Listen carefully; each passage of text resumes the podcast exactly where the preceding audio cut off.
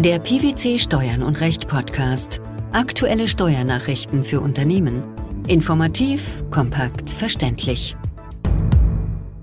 Herzlich willkommen zur 253. Ausgabe unseres Steuern und Recht Podcasts, den PwC Steuernachrichten zum Hören.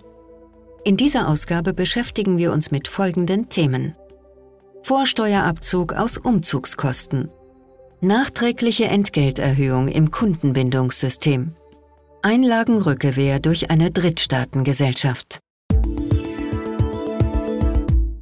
Der Bundesfinanzhof hat entschieden, beauftragt ein nach seiner Unternehmenstätigkeit zum Vorsteuerabzug berechtigtes Unternehmen Makler für die Wohnungssuche von Angestellten, kann es hierfür den Vorsteuerabzug in Anspruch nehmen. Welcher Sachverhalt lag dieser Entscheidung zugrunde? Die Klägerin war eine neu gegründete Gesellschaft, die einem international tätigen Konzern angehörte. Aufgrund einer konzerninternen Funktionsverlagerung wurden im Ausland tätige Mitarbeiter an den Standort der Klägerin in das Inland versetzt. Dabei wurde den Mitarbeitern zugesagt, Umzugskosten zu übernehmen. Insbesondere sollten sie bei der Suche nach einer Wohnung oder einem Haus unterstützt werden. In der Folge zahlte die Klägerin im Streitjahr 2013 für Angestellte, die von anderen Konzerngesellschaften zu ihr wechselten und umzogen, Maklerprovisionen aus ihr erteilten Rechnungen. Das Finanzamt ging nun davon aus, dass die Kostenübernahme arbeitsvertraglich vereinbart gewesen sei, weshalb es sich um einen tauschähnlichen Umsatz gehandelt habe. Bemessungsgrundlage sei der gemeine Wert der Gegenleistung. Die hiergegen gerichtete Klage vor dem hessischen Finanzgericht hatte Erfolg. Der Bundesfinanzhof bestätigte im Revisionsverfahren die Entscheidung der Vorinstanz. Wie fiel die höchstrichterliche Begründung aus? Im Streitfall liege im Verhältnis zu den zu ihr versetzten Arbeitnehmern kein tauschähnlicher Umsatz vor, da durch die Vorteilsgewährung überhaupt erst die Voraussetzungen dafür geschaffen wurden, dass Arbeitsleistungen erbracht werden konnten. Zudem habe die Höhe der übernommenen Umzugskosten die Höhe des Gehalts nicht beeinflusst. Eine Entnahme verneinte der Bundesfinanzhof. Aus welchem Grund? Die Richter verneinten eine Entnahme, weil von einem vorrangigen Interesse der Klägerin auszugehen sei, erfahrene Mitarbeiter des Konzerns, unabhängig von deren bisherigem Arbeits- und Wohnort, für den Aufbau der Klägerin als neuem Konzerndienstleister an ihren Unternehmensstandort zu holen. Schließlich bejahte das oberste Finanzgericht auch den Vorsteuerabzug der Klägerin entsprechend ihrer steuerpflichtigen Unternehmenstätigkeit. Was war maßgeblich für diese Einschätzung? Maßgeblich war hierfür wiederum ein vorrangiges Unternehmensinteresse, hinter dem das Arbeitnehmerinteresse an der Begründung eines neuen Familienwohnorts zurücktrat. Ob ebenso bei Inlandsumzügen zu entscheiden ist, hatte der Bundesfinanzhof im Streitfall nicht zu entscheiden. Entgeltlich erworbene Prämienpunkte, die Händler von einem Dritten erwerben und an Kunden ausgeben, können das Entgelt für Leistungen des Dritten an den Händler erhöhen, soweit die Kunden die Prämienpunkte beim Dritten nicht gegen Prämien eintauschen. Zu diesem Ergebnis kam der Bundesfinanzhof in einem Urteil vom 26. Juni 2019. Worum ging es konkret? Die Klägerin im Streitfall war Organträgerin einer GmbH, die ein Kundenbindungssystem für den Internethandel anbot. Ihre Geschäftspartner konnten ihren Kunden beim Erwerb von Gegenständen oder Dienstleistungen Prämienpunkte gewähren. Diese Punkte konnten die Kunden nur bei der GmbH, nicht aber beim Partnerunternehmen zum Erwerb von Prämien einlösen. Die GmbH war dabei auf eigene Rechnung tätig. Jedes Partnerunternehmen hatte an die GmbH eine Vergütung zu zahlen, die sich aus einem gleich hohen Festbetrag als Einlösewert der Prämienpunkte und einer variablen Servicegebühr zusammensetzte. Der Einlösewert entsprach offenbar dem Gegenwert, den der Kunde bei Einlösung aller Prämienpunkte erhielt, während die Servicegebühr die organisatorische Abwicklung des Kundenbindungssystems und somit Service- und Managementleistungen vergütete. Nach den allgemeinen Geschäftsbedingungen der GmbH verfielen die Prämienpunkte nach Ablauf von drei Jahren – sodass sie dann nicht mehr in Prämien umgetauscht werden konnten. Einen Erstattungsanspruch gab es für das Partnerunternehmen nicht. Wie es scheint, bestand das Geschäftsmodell der GmbH auch darin, dass ihr alle Prämienpunkte zum Einlösewert vergütet, aber nicht alle Prämienpunkte auch von den Kunden eingelöst wurden. Dieser Umstand war offenbar auch den Partnerunternehmen bewusst. Welche Folgen hatte das?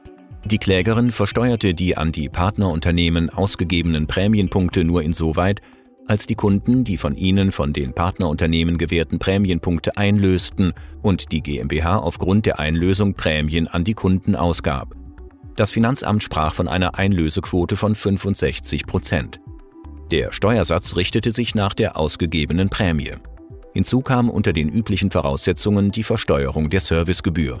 Das Finanzamt ging davon aus, dass auch im Umfang des Verfalls von Prämienpunkten ein Entgelt für eine steuerpflichtige Leistung vorliege.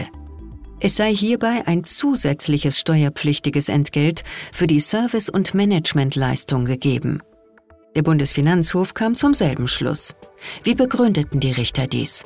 Erbringt der Programmmanager eines Kundenbindungssystems, im Streitfall die GmbH, entgeltliche Verwaltungsleistungen an Partnerunternehmen, an die er auch Prämienpunkte verkauft, die die Partnerunternehmen an ihre Kunden zur Einlösung beim Programmmanager ausgeben, führt der vergütungslose Verfall von Prämienpunkten dazu, dass sich das Entgelt für die Verwaltungsleistungen des Programmmanagers an die Partnerunternehmen nachträglich erhöht. Der Verkauf der Prämienpunkte durch die GmbH an die Partnerunternehmen habe noch nicht zu einer steuerbaren Leistung geführt.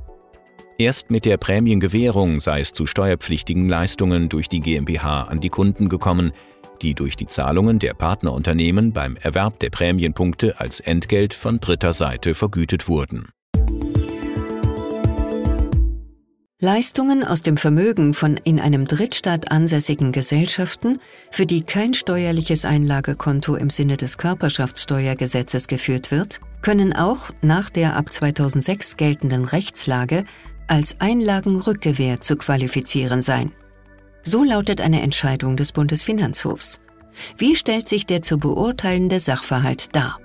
Gemäß Körperschaftssteuergesetz in der für das Streitjahr 2008 geltenden Fassung streiten die Beteiligten über den Ansatz von nicht abziehbaren Betriebsausgaben im Zusammenhang mit der Rückzahlung von nicht an das Nennkapital geleisteten Einlagen durch eine US-amerikanische Kapitalgesellschaft.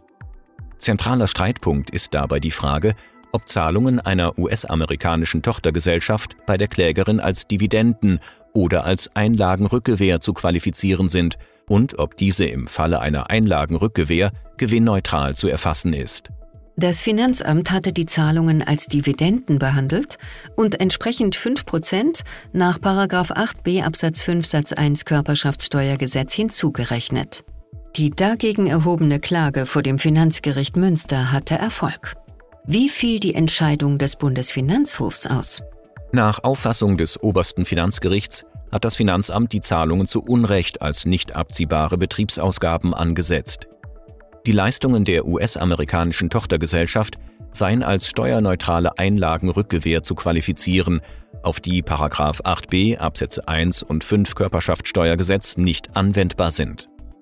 Zudem führt der Bundesfinanzhof weiter aus, dass auch nach der ab 2006 geltenden Rechtslage Leistungen aus dem Vermögen von in einem Drittstaat ansässigen Gesellschaften, für die kein steuerliches Einlagekonto im Sinne des Körperschaftssteuergesetzes geführt wird, als Einlagenrückgewähr zu qualifizieren sein können.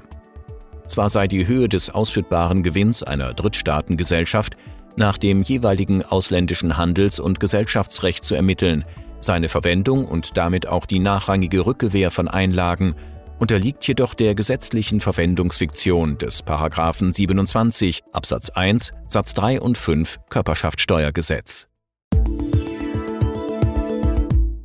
Der Vorsteuerabzug aus Umzugskosten, die nachträgliche Entgelterhöhung im Kundenbindungssystem sowie die Einlagenrückgewähr durch eine Drittstaatengesellschaft. Das waren die Themen der 253. Ausgabe unseres Steuern und Recht Podcasts, den PwC Steuernachrichten zum Hören. Wir freuen uns, dass Sie dabei waren und hoffen, dass Sie auch das nächste Mal wieder in die PwC Steuernachrichten reinhören.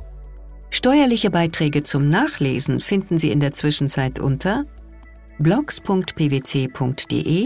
slash steuern und recht.